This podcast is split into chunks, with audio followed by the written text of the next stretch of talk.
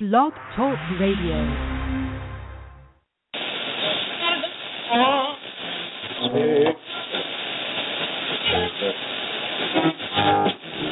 Hi, Hi, I'm Ryan Tannehill, quarterback for the Miami Dolphins, and I represent the Phinsider with the PH. Phinsider Radio, Thursday night. Hello, everyone. My name is Keith. Uh, I'm going to be your host for about the next. We're only going to do about 45 minutes tonight. It's uh, pretty downtime in the uh, NFL off season. Not really a lot to talk about. If you tuned in last week, we spent probably about half the show talking about non-football things, which I'm okay with. I don't think the listeners are uh, as okay with it as I am. So uh, we'll see what we can get through tonight and uh, see what uh, kind of interesting discussions we can come up with. Uh, as always, my uh, good friend and co-host Duke. Hi, Duke. How are you? I'm all right, man. How are you? Good. Is it hot there? Hey, it's warm, yeah.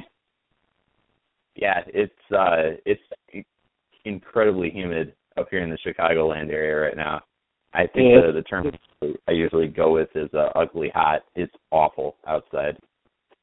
Yeah, it's been in the mid mid nineties and very humid here, so um just you know, it's it's August weather, uh, a little early. Normally it's like this later in the summer and then coming in coming in uh in the end of June is a little much, but um hopefully, you know, some hopefully there'll be a little cool snap in a little bit. Uh I'm not a fan of the hot weather anyway. Uh I'm I'm much more of a cold weather person, so uh, I'm I'm not a fan of this at all, but it's whatever. I have no control. I'm sure. I'm sure our listeners in uh, South Florida are listening to this and thinking we're complete we're complete wimps uh, talking about this right now because I, I don't know. You still have never been to the state of Florida, have you? Oh, oh, me? Oh, I've been to Florida. Yeah, I've never been to Miami. Oh, okay. I, I couldn't remember. Yeah, so uh What, we uh well, well when, when my wife and I got married, we uh we went on a uh cruise to the Caribbean and we left from uh, Port Canaveral and we stayed uh we drove down that evening and stayed the night in uh St. Augustine.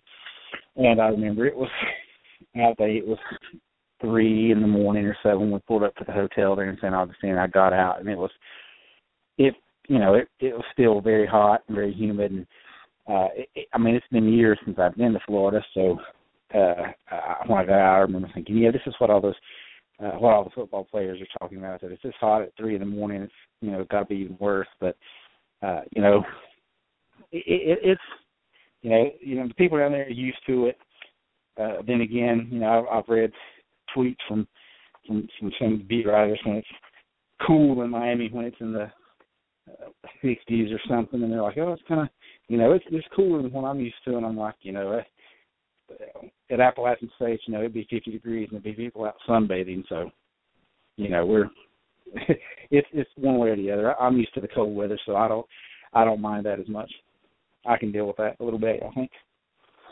I'm kind of in the middle at this point. I used to really, really enjoy the hot and humid weather. Uh, I, I find it the older I get, I'm in my early 30s now. Uh, I don't have quite the uh, um,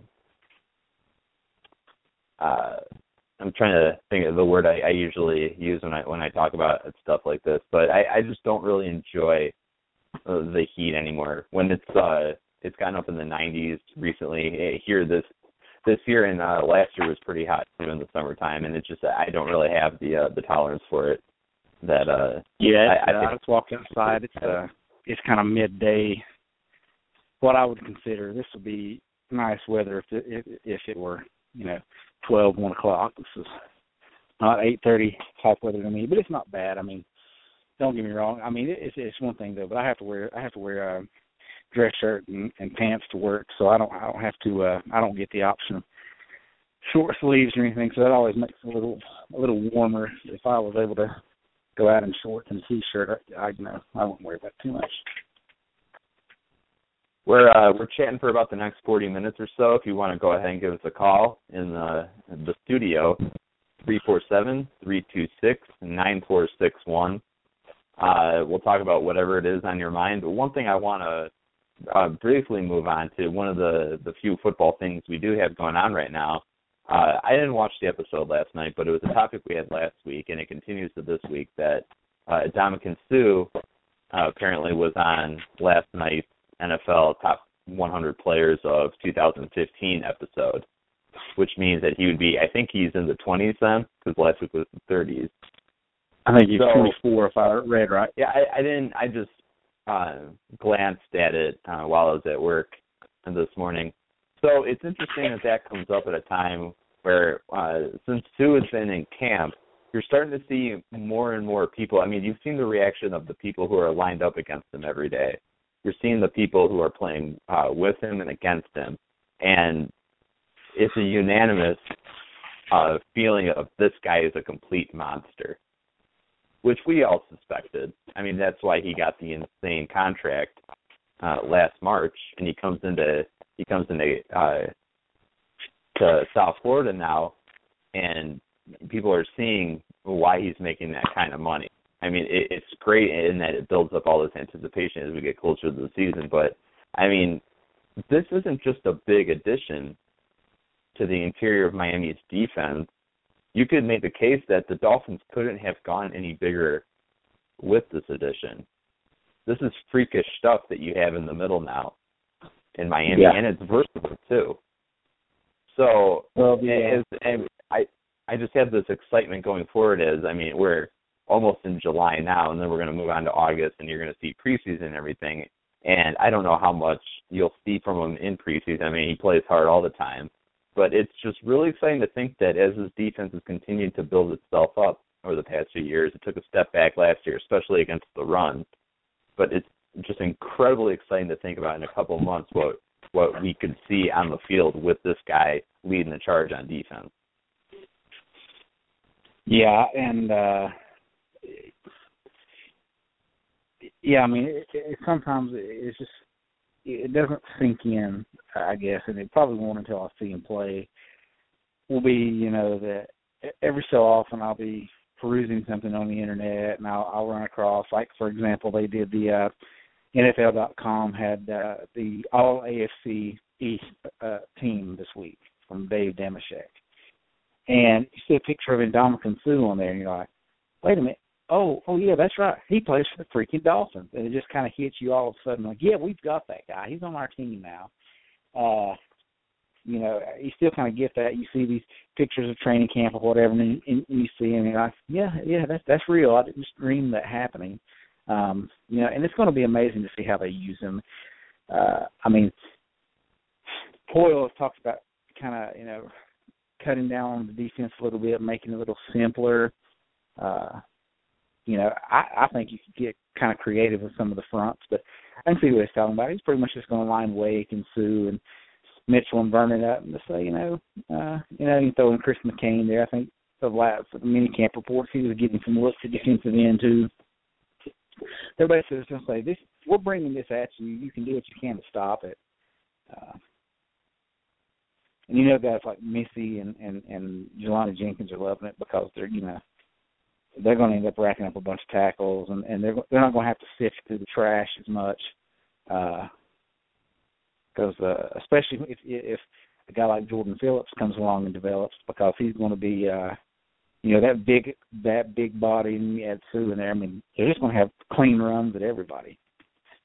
Or if not, then they're going to be you know seven guys on the line of scrimmage blocking or something, and that'll be uh, I, you know it's going to be fun to watch.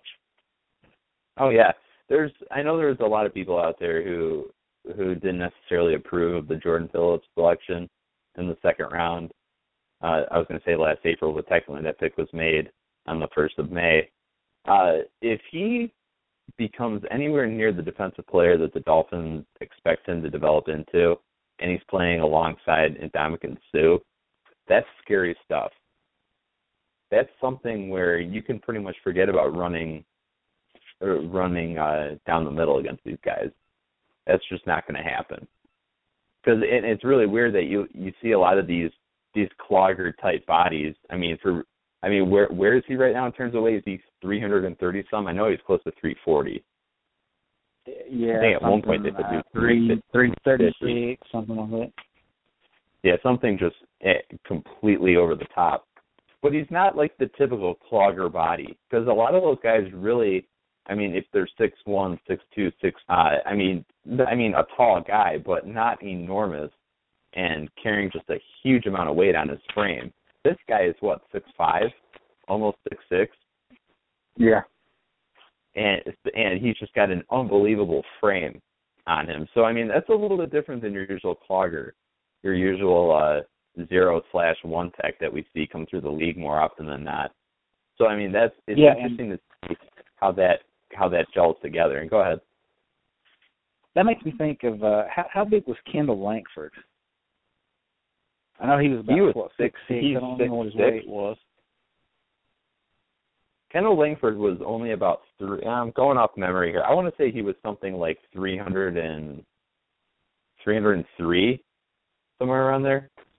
Because I was gonna say he was about the same height. I know he he was kind of a big dude. And I remember you and I talked about that, or it was back on the site a few years ago, um, talking about how you kind of like the the the bigger, kind of more hulking defensive tackles. And uh, so I mean, and you, and you look at that front line. Really, the weakness on the front line in terms of run defense is Cam Wake. I mean, he's not a great run defender, but he's not bad. Uh, but that's who they don't have to run at. I mean, I mean, you, you throw you throw, uh, especially with Phillips in there, and you even have Mosley, some of those guys. You throw those guys in there. I mean, you're going to have to run it to the right side, or, or the offensive Yeah. right side. You're just you're just not going to run to the left because Vernon's a pretty good run defender, and he's he's going to shed that block. He's going to get off there. Uh, and, and because there's not going to be because it's it's going to be it's difficult to envision the, the guards really getting to the second level against that kind of defensive front it's going to be uh you know the, the linebackers going to be there to clean up the rest of it. I love watching Vernon make tackles because he's almost got like that huge span whenever he goes in to wrap guys up, and it just like his arms look like they go on forever. So it's always a lot of fun to watch him uh make tackles. And it was something you brought up. It's funny that you're almost funneling players toward Cameron Wake at times. I mean, they have no choice but to do that. So I mean, you could certainly do worse in terms of the in terms of the defensive scheme. It's funny it works out that way. It's just it's really exciting to to think about guys. Like I keep using that term exciting, but I mean like I just I can't wait to see these guys actually get on the field. And something you brought up about Suh is that it really hasn't set in for me either that this guy is in South Florida now. That this guy is going to wear a Dolphins uniform this season. That pr- probably won't set in. It probably won't even set in in the preseason. It's probably going to make sense to me when the season opens and he's out there and you think like, oh yeah, there it is. That that's what we spent a lot of money uh, on last March, and we're about to reap the benefits. So yeah, and the guy that I think is really going to benefit a lot from this, uh, the guy who, well, the guy who's going to benefit. Let me finish my thought. Is Chris McCain. Um, he's going to be that. He's going to fill fill that Philip Wheeler role of strong side blitzing linebacker, except where Wheeler was having to get blocked a lot. McCain is not going to. Now, unfortunately, that would have been beyond Jordan's role. And, you know, a lot of people, he, he doesn't have the numbers.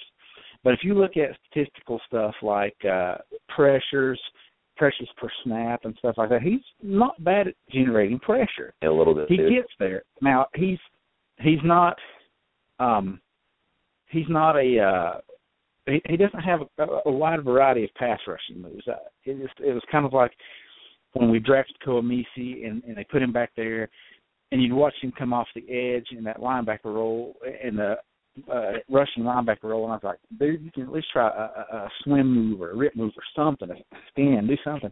It was like a bull rush, and that was kind of the same thing with Jordan. But you know, his time in Miami's probably up.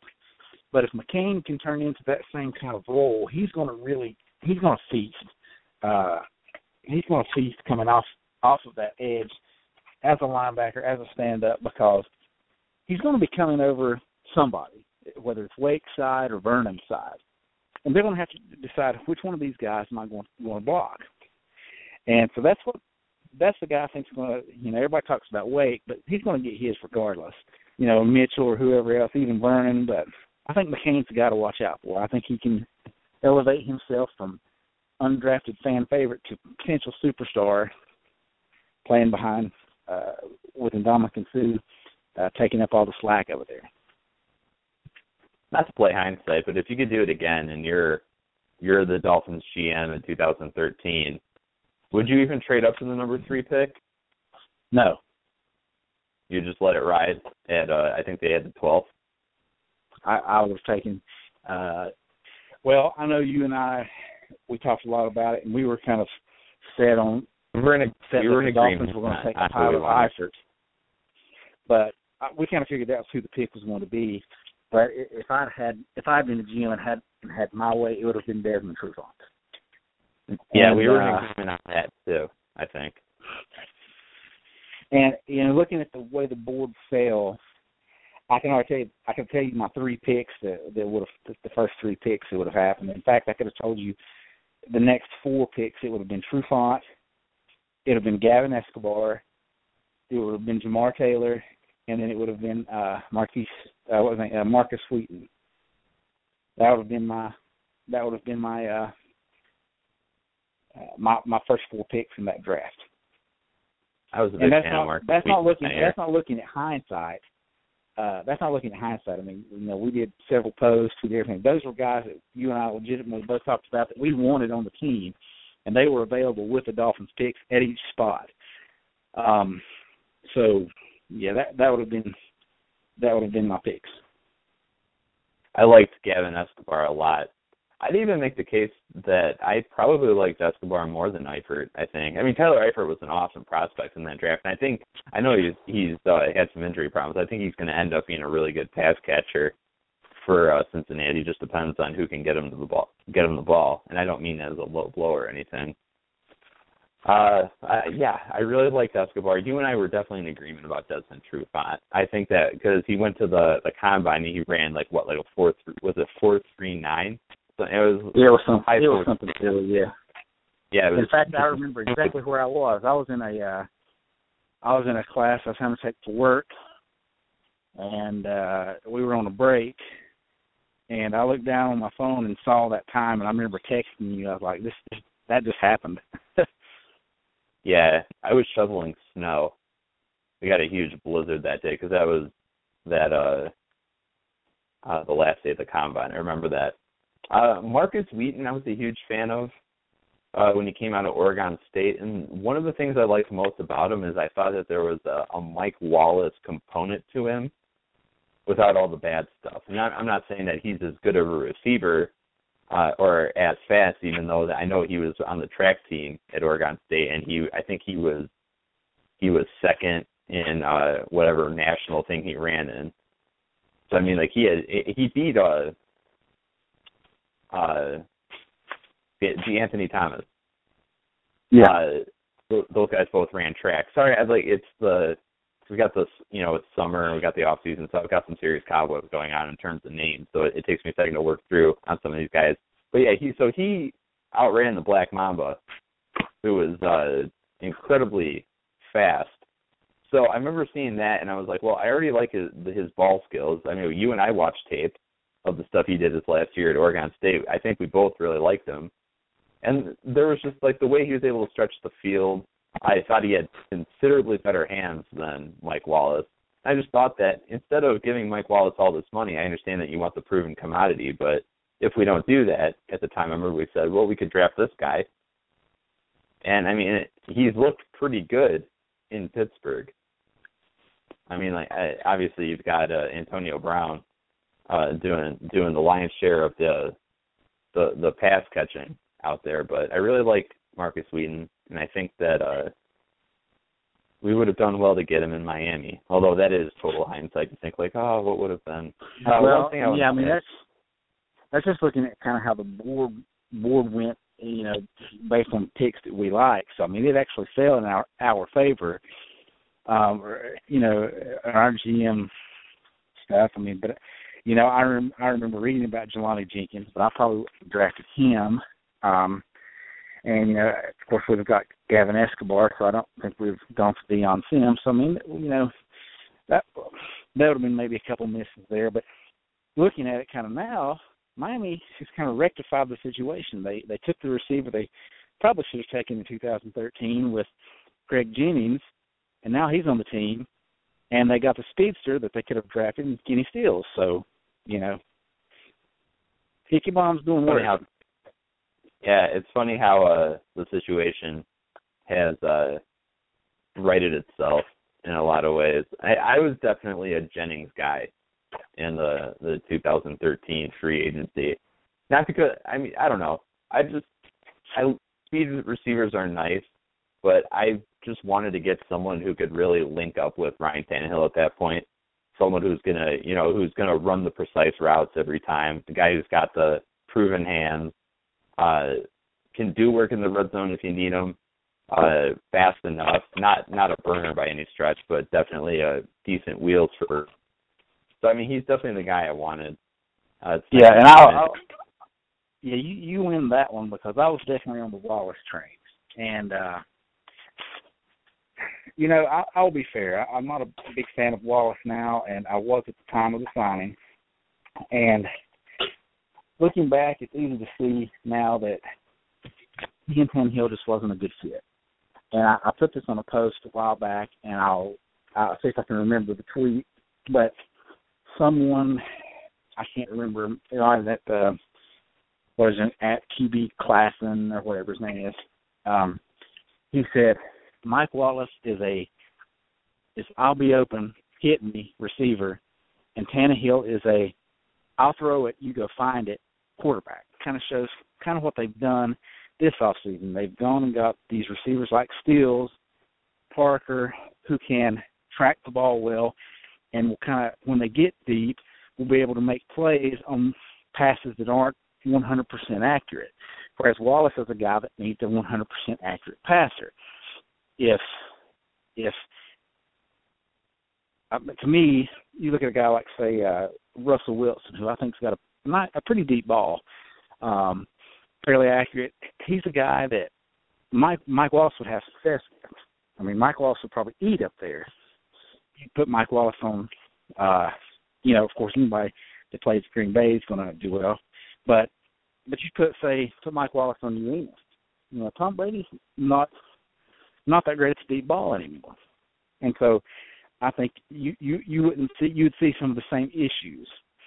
Uh, maybe not as much because you know Tom Brady's going to get the benefit of the doubt, but you know I watched some, several of his passes this year, deep passes that just looks bad all the way around, and I think it'd been one of those cases where, you know, in that case Wallace would have taken all the blame because it's Tom Brady, but it, it was some of the same thing emerging. So uh, I, I don't know that much about uh, Teddy Bridgewater. I, I remember, you know, watching him when he played the Dolphins, and I thought he was. I liked what I saw then. I thought he was a very good quarterback, made some great passes.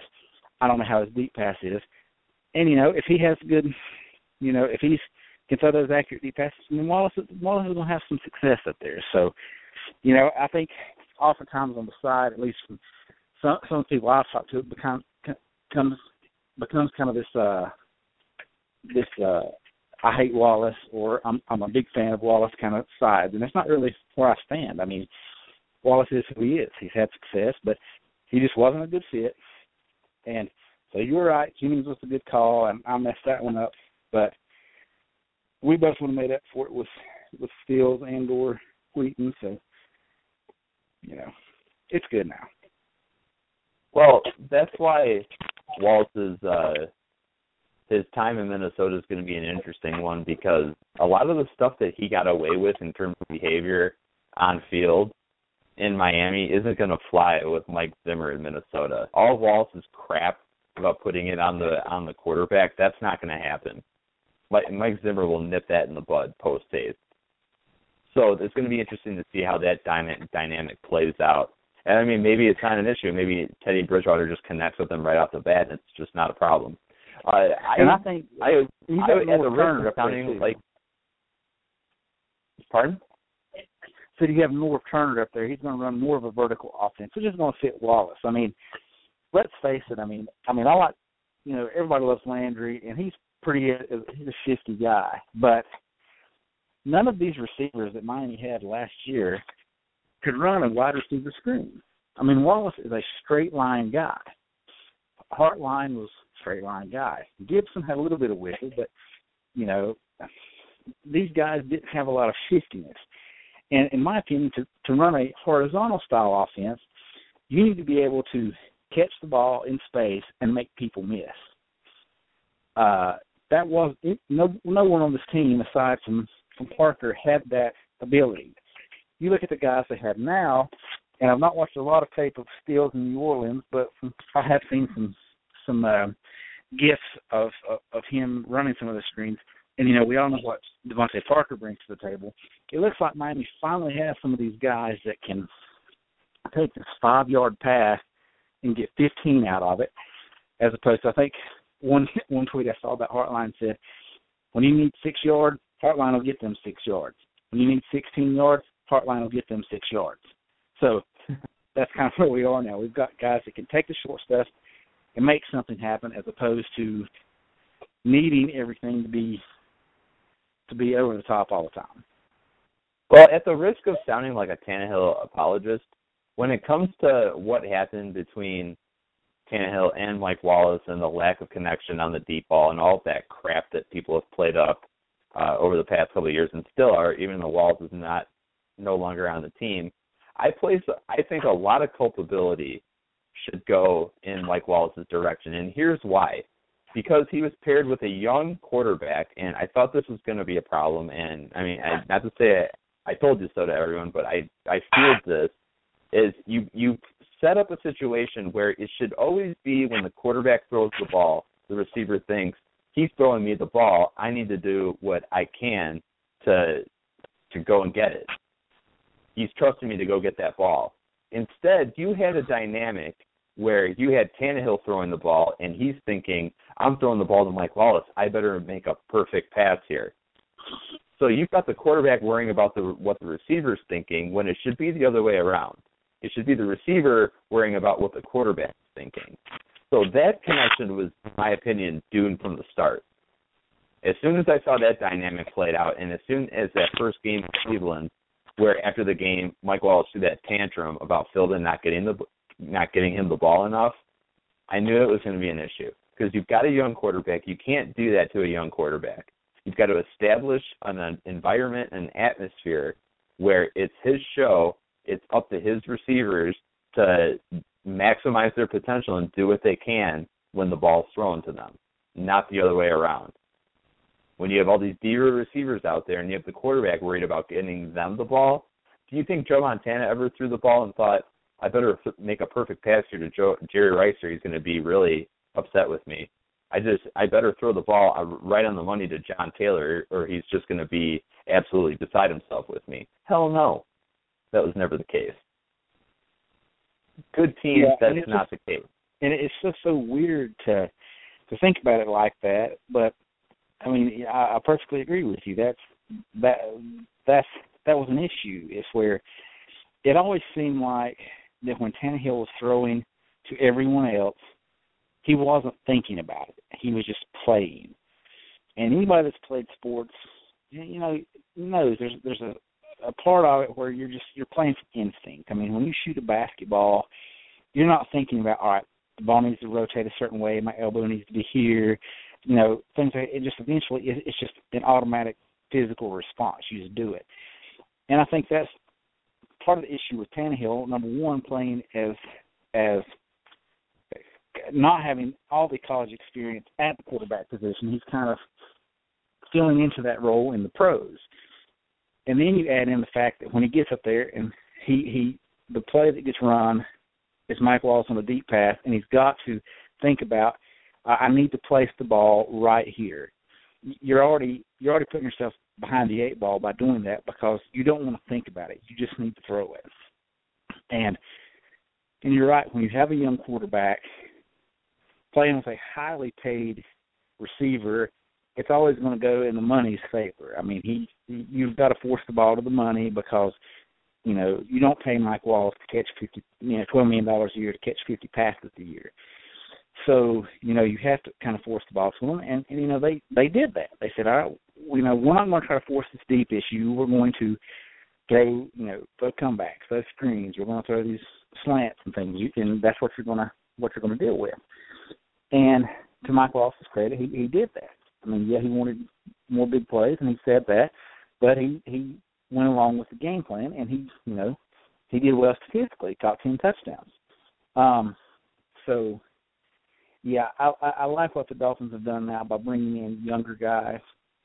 Number one, you've got Greg Jennings in there, who who by most accounts, uh, I think the article came out this week where you know uh, Tannenbaum called him and kind of sold him on the Dolphins, and he told he said, you know, I want to be a I want to be a leader.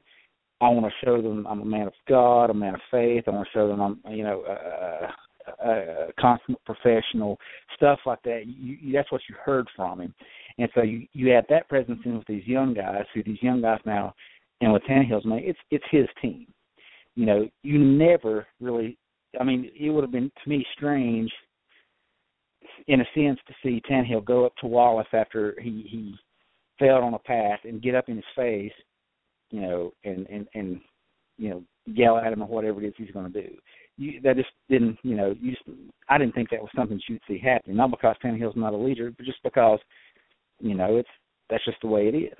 Maybe he didn't feel comfortable around Wallace enough to do that. Who knows? But I think now you've got to where if DeVante Parker misses up something, yeah, he's the first round pick.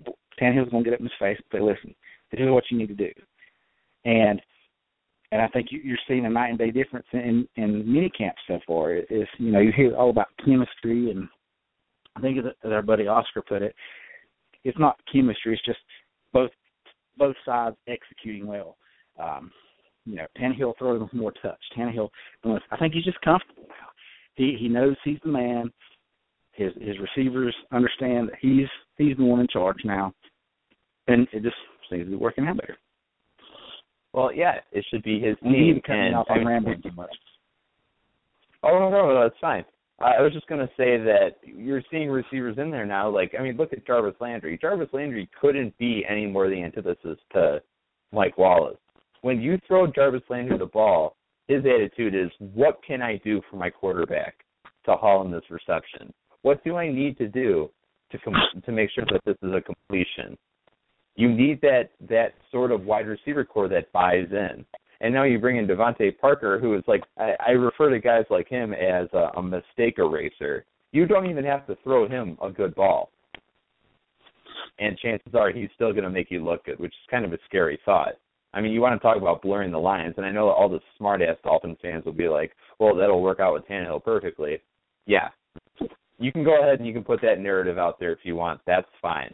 But all I'm saying is that you've got a franchise quarterback, and he deserves to be looked at as a franchise quarterback. And the fact he doesn't get as much respect, completely beyond me.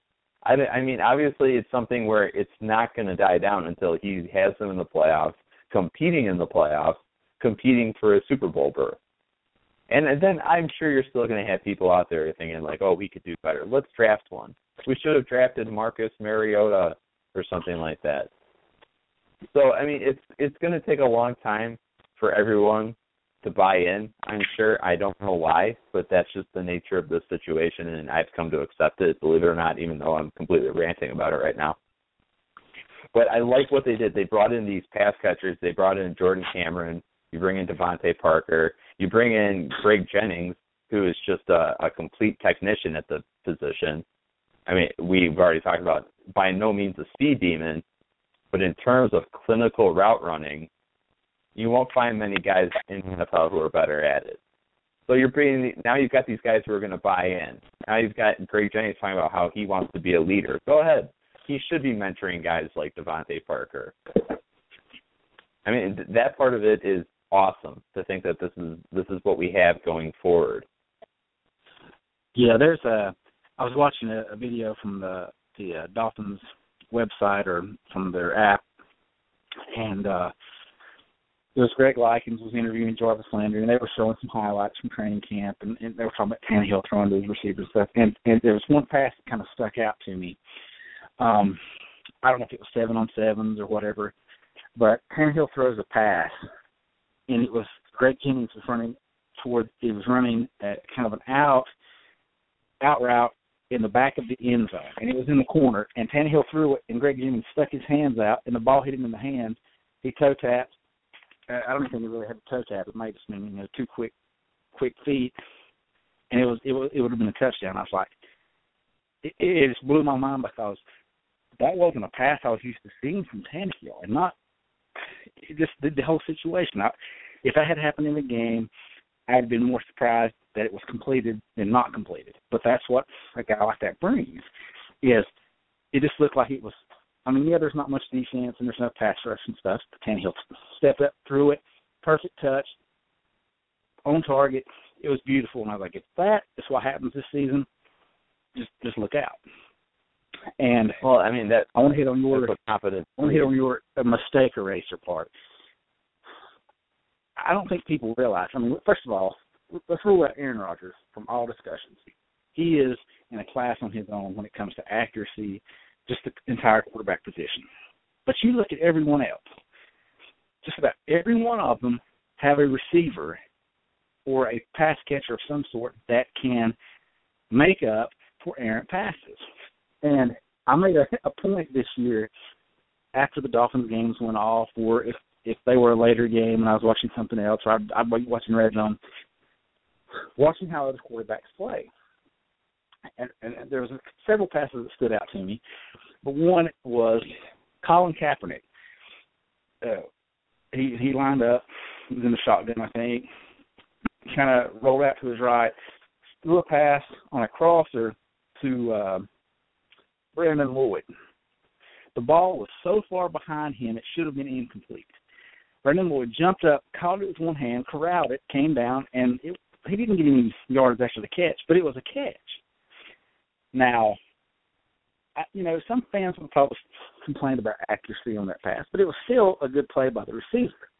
Another play that stands out was there was a play against the Broncos that the Patriots uh, Tom Brady throws one behind Gronkowski. Gronkowski reaches back, one hands it, makes a big play. It's a highlight reel kind of play, but no one's sitting there talking about, wow, Tom Brady, that was a terrible pass. The ball was behind his receiver, but his receiver, his pass catcher, made the play on it, and that's what you need. And that's just something I don't feel like Miami's had. I mean, you can't sit there and say, at least consistently. I mean, uh, you know, you look at uh, Mike Wallace in that game against the Vikings. Uh, the first, the, it was the second touchdown the Dolphins had. Tannehill, he, he's in the pocket. There's no one open. He shuts the ball up. The Wallace, it's a tipped ball. Wallace catches it, toe taps, makes a great play, gets in in the end zone. That's what you want from your big time receivers.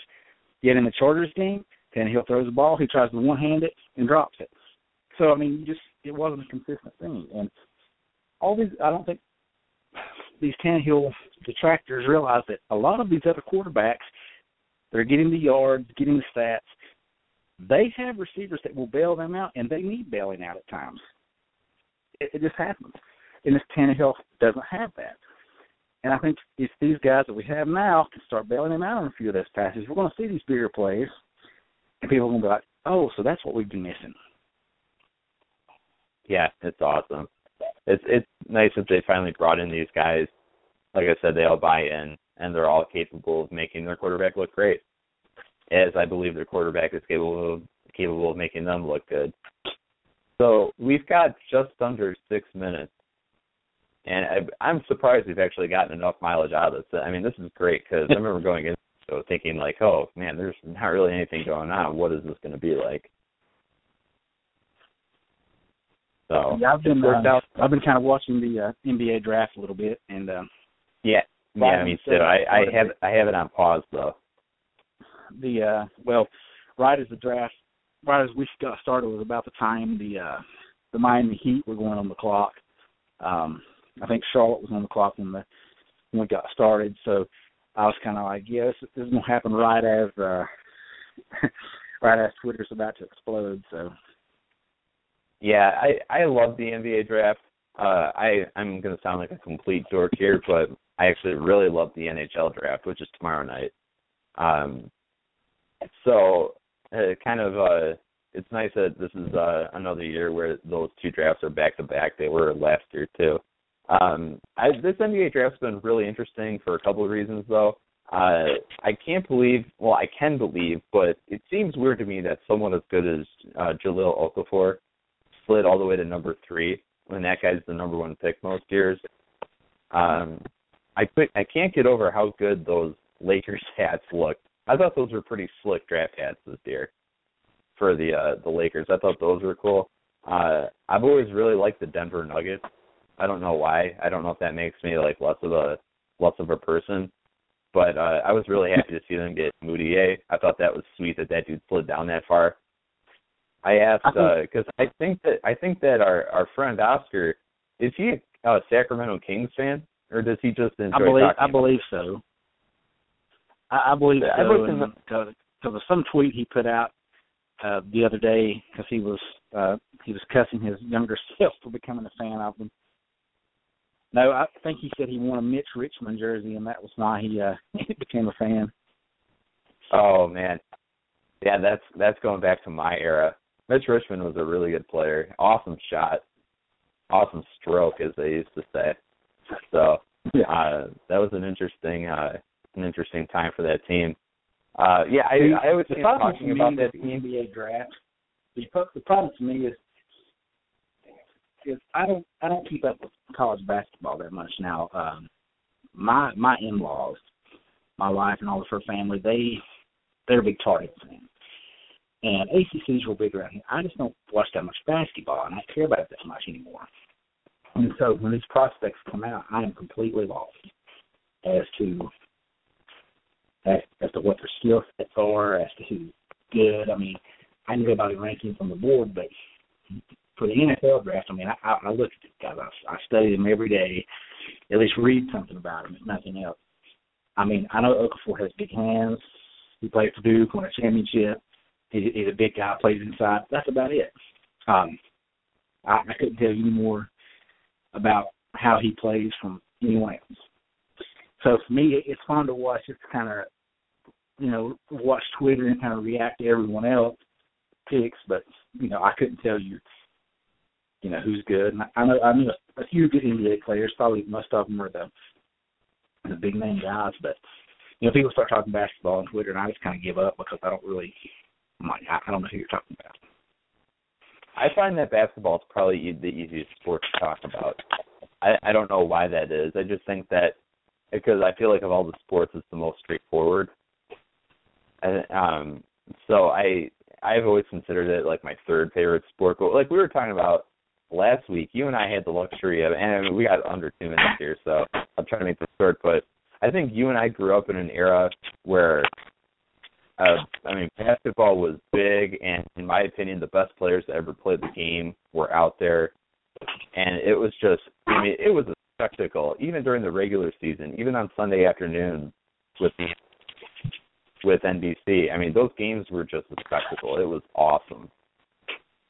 Yeah, it was like so, a, it was like an all star game every Sunday. Yeah, I mean, it was a lot of fun, and I mean, it was I mean, I growing up in the Chicagoland area in the well throughout the '90s. I mean, you really had no choice but watch the NBA. I mean, it was it was everywhere, and it was just you want to talk about being part of a sports culture. I mean, that was something. I remember my dad telling me in '93 after the Bulls won, after their first three-peat, he was like, he was like, you're probably never going to see this ever again from this kind of this level of dominance. And then of course they did it again a few months later, which I thought was funny. But all right, we're uh under a minute now, and we've uh, managed to get off track just enough to justify uh, uh, calling it quits for the night. So, uh, for my uh, friend and co-host Duke, uh, I hope you've enjoyed this podcast. Uh, and no callers again tonight, so just kind of indicative of the how slow it's been as of late. It'll pick up over the next few weeks, I'm sure. So, uh, I'm your host Keith, and uh, we'll see you again next Thursday. Have a great weekend, and we'll talk to you soon. Good night.